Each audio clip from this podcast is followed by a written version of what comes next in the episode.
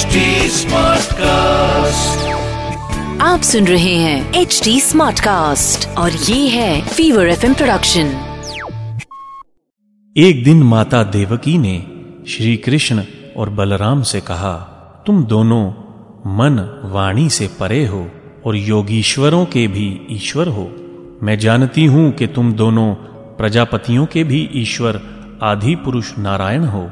आज मैं सर्वांतकरण से तुम्हारी शरण हो रही हूँ।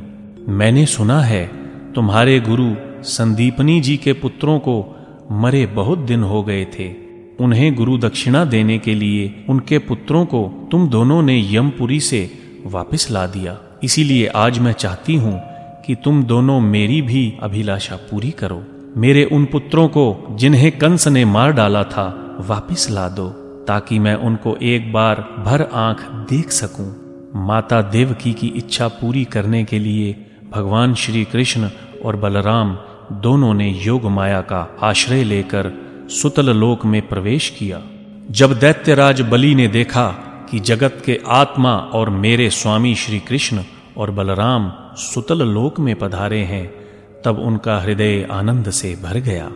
उन्होंने अपने आसन से तत्काल उठकर भगवान के चरणों में प्रणाम किया। उसके बाद दैत्यराज बलि ने दोनों भाइयों को अपने सिंहासन पर बैठाकर उनके पाँव पखारे और सपरिवार चरणोदक लिया। इसके बाद उन्होंने बहुमूल्य वस्त्र, आभूषण, चंदन, अमृत के समान भोजन तथा अन्य विविध सामग्रियों से उनकी पूजा की। दैत्यराज बलि भगवान के चरणों में बार बार अपना सिर रखने लगे। उनका हृदय प्रेम से विहल हो गया। उनके नेत्रों से आनंद के आँसू बहने लगे। रोम रोम खिल उठा। अब वे भरे स्वर से दोनों भाइयों की स्तुति करते हुए कहने लगे, बलराम जी, आप अनंत हैं। आप इतने महान हैं कि शेष आदि सभी विग्रह आपके अंतर्भूत हैं। सच्चिदानंद स्वरूप श्री कृष्ण आप सकल जगत के निर्माता हैं। आप स्वयं ही परब्रह्म, परमात्मा हैं। हम आप दोनों को बार बार नमस्कार करते हैं। भगवान आप दोनों का दर्शन प्राणियों के लिए दुर्लभ है, फिर भी आपकी कृपा से वह सुलभ हो जाता है, क्योंकि आज आपने कृपा करके हम रजोगुणी और तमोगुणी स्वभाव वाले दैत्यों को भी दर्शन देकर कृतार्थ किया है। स्वामिन, मुझ पर ऐसी कृपा कीजिए कि मेरा मन आपके उन चरण कमलों में लग जाए, जिनका आश्रय ग्रहण कर प्राणी इस संसार सागर से पार हो जाया करते हैं। आप हमें आज्ञा देकर निष्पाप बनाइए, क्योंकि जो प्राणी आपकी आज्ञा का पालन करते हैं, वे विधि विषेद के बंधन से मुक्त हो जाते हैं। भगवान श्री कृष्ण ने कहा, दैत्यराज, मेरी माता देवकी अपने छह पुत्रों के लिए विशेष शोकातुर हो रही है। उन्हें कंस ने जन्म लेते ही मार डाला था। वे तुम्हारे पास हैं।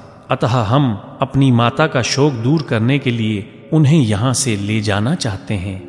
इसके बाद ये सब शाप मुक्त होकर आनंद पूर्वक अपने लोक में चले जाएँगे। इन्हें मेरी कृपा से सदगति प्राप्त होगी। दैत्यराज बलि ने देवकी के पुत्रों को भगवान श्री कृष्ण को दे दिया। इसके बाद भगवान श्री कृष्ण और बलराम बालकों को लेकर द्वारका लौट आए तथा माता देवकी को उनके पुत्र सौंप दिए।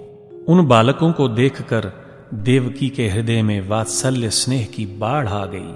उनके स्तनों से दूध बहने लगा। वे बार बार गोद में लेकर उन्हें छाती से लगाती और उनके सिर सूंघती। पुत्रों के स्पर्श आनंद से सराबोर देवकी ने उन्हें स्तन पान कराया। भगवान श्री कृष्ण की कृपा से उन बालकों को आत्मज्ञान हो गया। तदंतर सबके देखते देखते वे सब वसुदेव देवकी को प्रणाम करके देवलोक चले गए।